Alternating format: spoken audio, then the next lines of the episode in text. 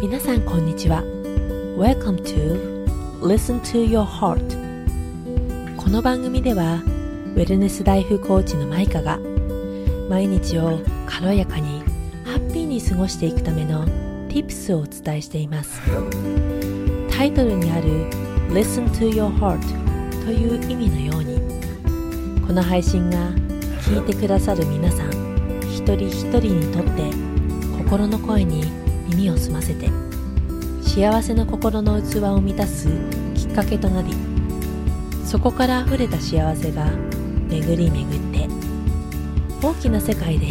循環していきますようにそれでは Let's get started!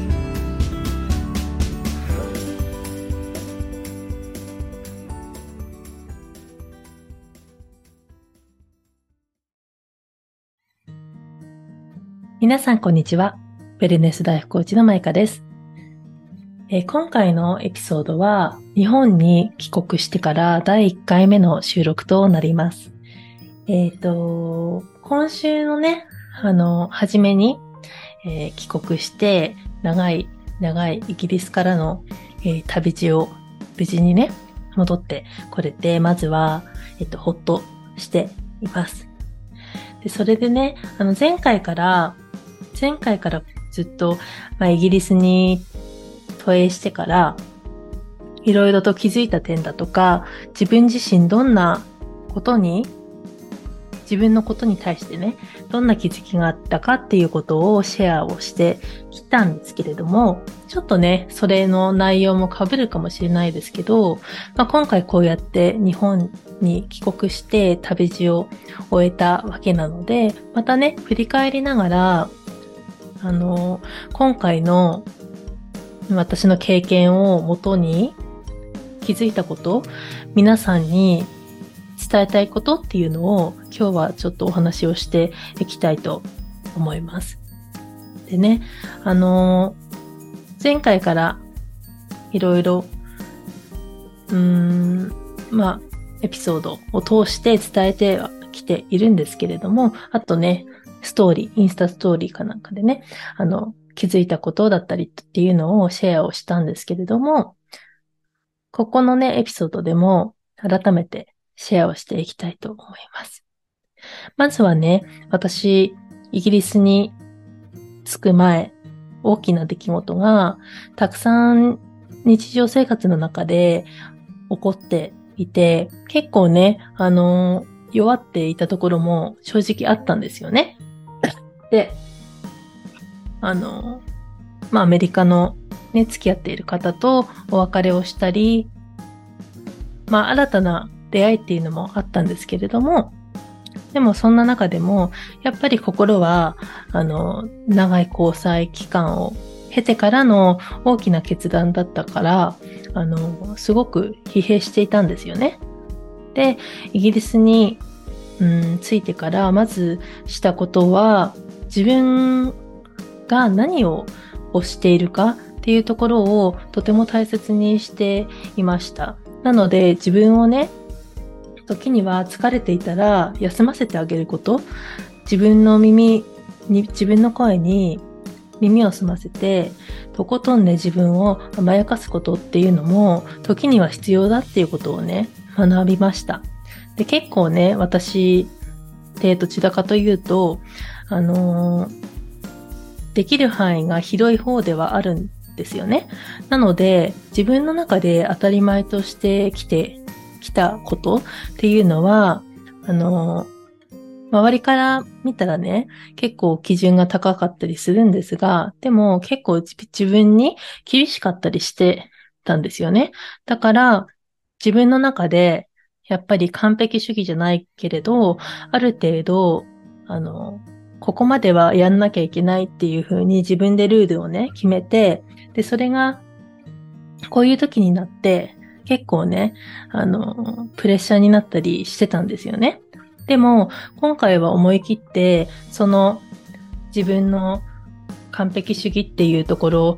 自分に厳しいっていうところを手放してね、とことん甘やかして、あの、日々、まずイギリスについてからね、過ごすようにしたんですよね。で、そしたらね、やっぱり 自分の好きなことをしたいっていうふうに心から思ってきたんですよね。で、その自分の好きっていうのを、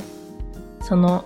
イギリスの滞在中では大切にして、で、その好きをね、あの、好きなことをしていました。で、そうするとね、やっぱり自分の心の、うん、休養にもなるなるし、あと好きなことだから栄養補給みたいな形で、どんどんで元気が出てきたんですよね。だから、何を言いたいかっていうと、自分が何が好きなのかっていうのを普段から知っておくっていうことが、いかに大切かっていうところを、あの、今回ね、大きな気づきとしてありました。で、そしてね、私、まあ、ここ数ヶ月、大きなアップダウンっていうのを経験しているんですけれども、それで正直イギリスに行くっていう決断をしたのは結構自分の中で大きなことだったんですよね。で、私は結構行動力がある方で直感に従って、あの、行動するっていうことをが今までの経験上ね、結構いいことが多かったんですよね。なので、私は自分の直感で、あの、直感ではね、あの、あ、これは行きたいっていうふうに思ったんですよね。でもそれを考えると、考えた後に頭の中で、いや、でもっていう声が聞こえてきて、ですごくイギリスに行くっていう決断をするまで葛藤があったんですけど、でも、やっぱり今まで信じてきたのは自分の直感であったっていうことから、今回大きなね、行動に出て、イギリスに約2ヶ月いたのかな？えっ、ー、と、うん、2ヶ月滞在したんですよね。でそれが結果的にね、行動力で、なんか、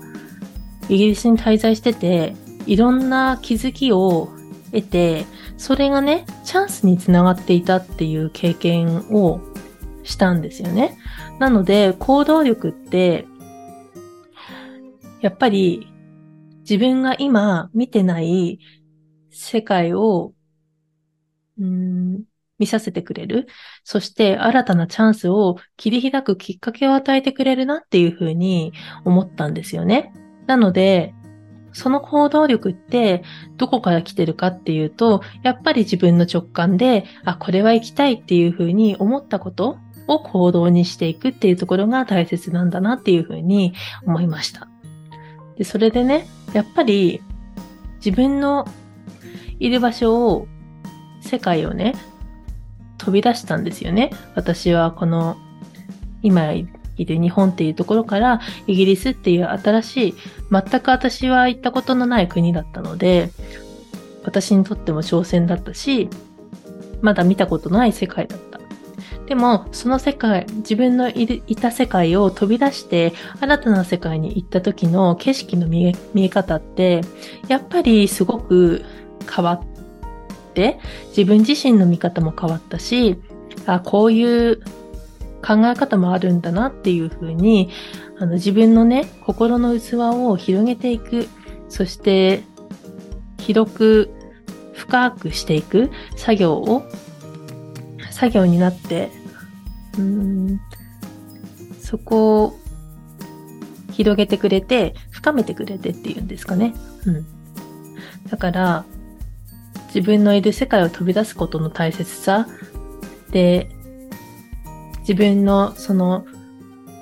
いる世界から飛び出すっていうその行動力はどこから来てるかっていうと、自分がこれは行きたいっていうふうに直感的に思ったことっていうのが、やっぱり最終的に大きなチャンスにつながっていたり、大きな気づきにつながっているんだなっていうふうに思ったんですよね。で、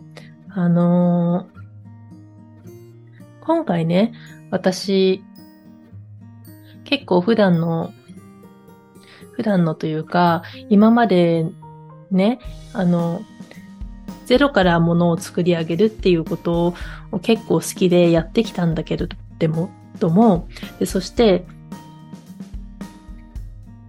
高校、高校じゃないね。うんと、大学を卒業してからね、あの、ただ単に、あの、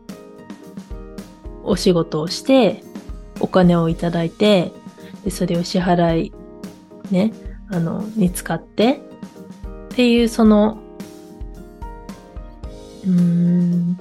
ルーティン色のないルーティンっていうのを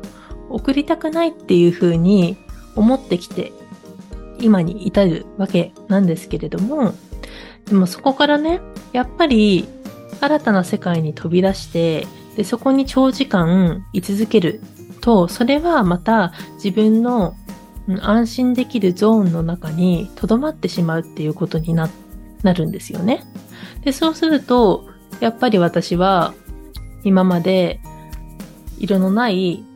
ルーティンをすることが嫌いだったのにもかかわらず、結局ね、自分は、うーん、コンフォートゾーン、自分が安心できるゾーンに留まってしまうってし、しまっているっていう事実に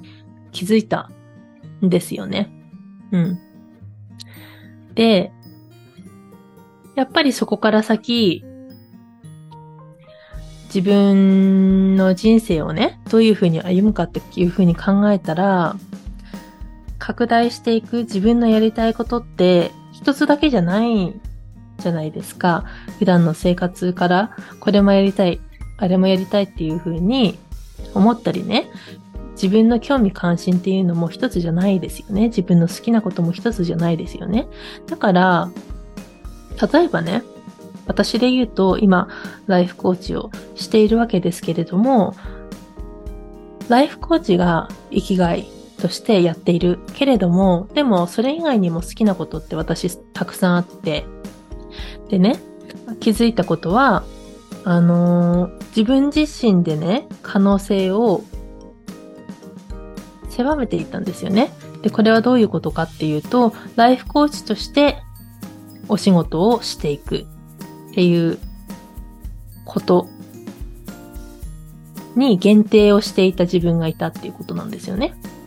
でも、自分の好きなことって他にもたくさんあるし、やってみたいこととかもたくさんある。で、そうしたらね、別に職業を一つに縛らなくてもいいっていうことに気づいたんですよね。で、そうすることによって、また新たな挑戦が自分の中でできるわけです。なので、挑戦をし続けていくこと、自分の好きっていうものをやり続けていくこと、世界を広くしていくこと？っていうのが、自分がね、かつて思い描いていた理想の人生だっていうことに気づいたんですよね。なので、ゴールって本当になくて、人生を通してどういう風な、どういう風に日々過ごしていきたいか？で、私の場合は同じように仕事をしてね、支払いをして、平凡な日々、色のない日々を送っていくっていうことが私にとって嫌なことだとしたら、それじゃない人生を歩んでいけばいいんですけど、でも、やっぱり心のどこかで私には無理だって思ったりね、自分のやりたいことがあったとしても、私には無理だって思ったり、自分にね、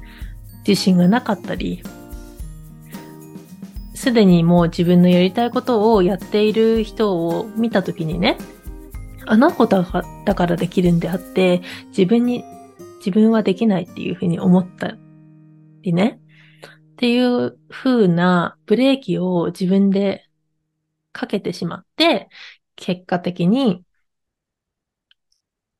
自分の今いるところに踏みとどまってしまったりっていう風な行動をしてしまうんですね。でも私はやっぱりやりたいことっていうのは直感的に思ってきたことなので、だから今、ライフコーチとして活動しているんですが、その他にもね、やってみたいお仕事ってたくさんあって、目標っていうのも、これやってみたかったんだよねっていうのもたくさんあるんですよね。なので私は、まあ、イギリスのね、滞在を経て、私は別に一つにね、絞らなくていいんだってことに気づいたので、あの、やりたいことをやってみる。でもやりたいことっていうのはやっぱり挑戦だったりするんですよね。だから、あの、挑戦をする上で、私、まあ自身のね、あの、傾向なんですけれども、なんかやりたいことがあったとしてね、一生懸命やったらそこに到達できる、変われるのに、いつもね、なんか自分でブレーキをかけてね、60%ぐらいのキャあの、力でね、やって、なんかリスクをかん、やれなかった時の理由、理由っていう、言うんですかね。うん。なんかこれがあったからできなかったっていうふうに理由付けをしたりね。言い訳をしたりね。あの100%本気でやって、できなかった時の恐怖っていうものを感じてしまっていた人生があったので、なので、いつも60%ぐらいでやって失敗してね。で、それでこう、自分を納得させるというか、うん、そういう感じのことを過去にしてきたんですよね、実は。多分今日初めて言うかもしれないです。なのでね、あの、まあ、これは、うん、過去から学んだこと。で、これをね、また自分がやりたいこと、でもそれは挑戦、大きな挑戦っていう上で、今までと同じように、60%ぐらいの力で、これからも新しいことを挑戦してきたら、挑戦していったら、やっぱり後悔につながるんですよね。なので、私は私自身へのね、鼓舞をして、あの、自分自身に対してね、どこまでできるかっていうのを証明したいっていう気持ちがすごく出てきた。そして今までの自分とは違う自分になろうと今これからあのしようとしてるんですよね。なので、一生懸命やろうっていうふうに私はね、あの、決めて、で、このポッドキャストでもこういうふうに あの、うん、宣言をします。なので、皆さんにもね、あの、やりたいことってあるけれども、やったことないことってたくさんあると思うんですよね。で、自分がかつて思い描いていたライフスタイルだとかっていうのを今描いて、うんと、歩んでいないのであれば、やっぱりそれはどこか自分の中でブレーキをかけてしまっていたからそうなっていた、いるのかもしれないっていうことに気づいてほしいんですよね。でそしたら、そのブレーキっていうのは過去の経験からブレーキをかけてしまっているけれども、過去の自分と自分、今の自分っていうのは明らかに違うわけです。学び、学んできてるんですよね、私たちって日々。そして、同じ人間なんだけれども、細胞は、は確実に生まれ変わっているんですよね。なので、過去の自分と自分、今の自分って、違う、全く違う人間っ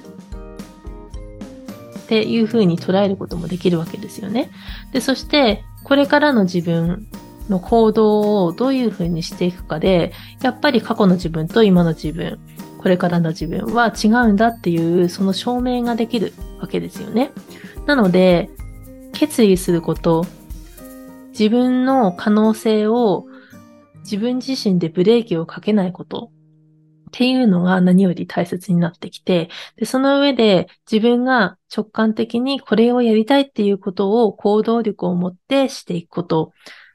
で、そうすることで新たな学びだったり、100%の力を出していくことだったり、新たな気づきが出たり、新たな景色が見られたりっていうところにつながっていくんですよね。そうやって、うん、自分のね、あの、うん、壁っていうのかな。なんか、壁を乗り越えて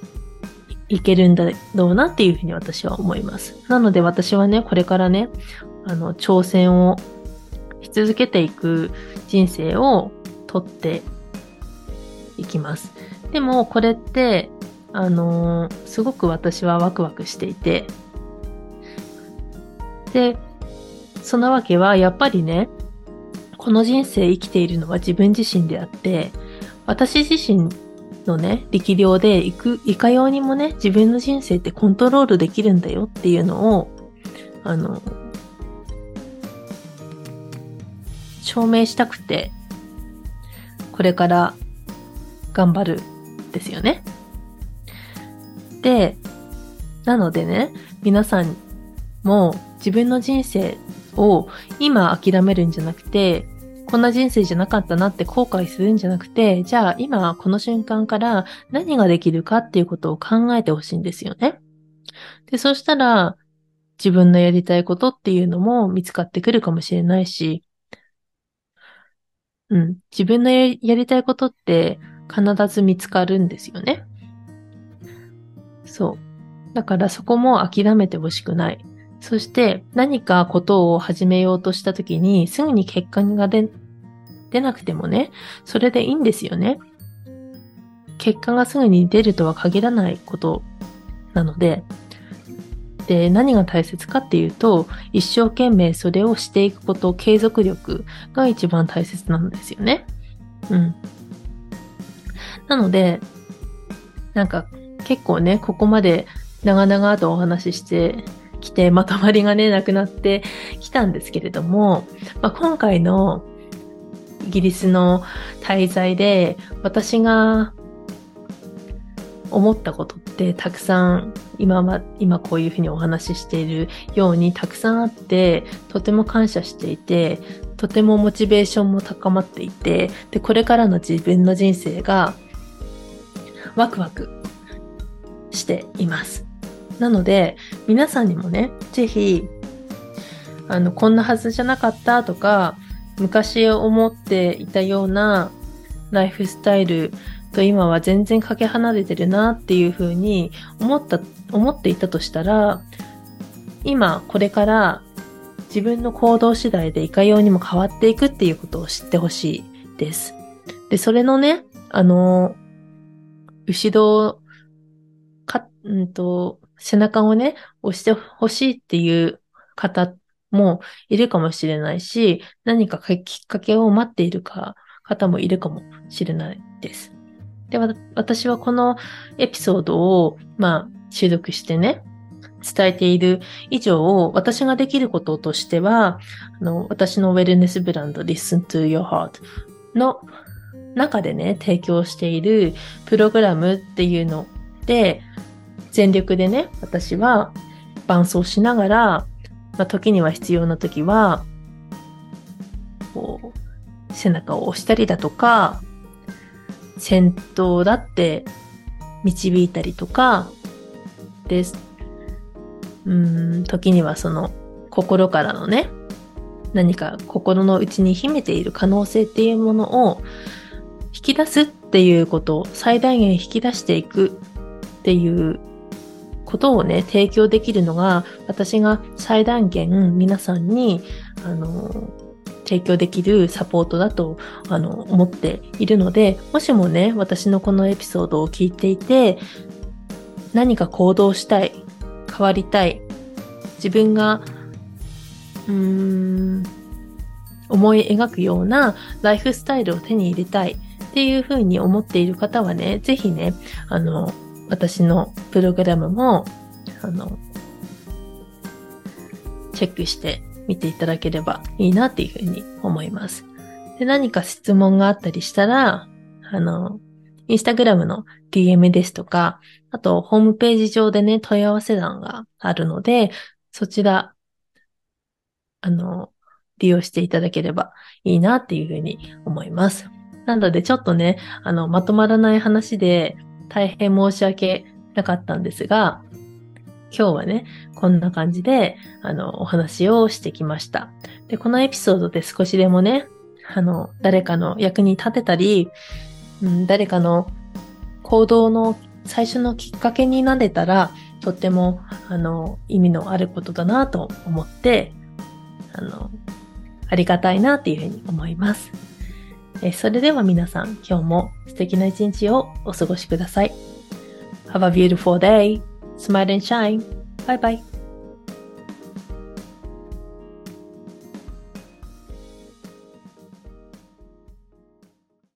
最後まで聞いていただきありがとうございます。もしこの番組を気に入っていただけましたら、ぜひ番組登録とシェアをよろしくお願いします。また、質問や感想、ご意見はいつでも大歓迎です。送っていただけるととっても嬉しいです。それでは次の配信まで。See you next time. Bye bye.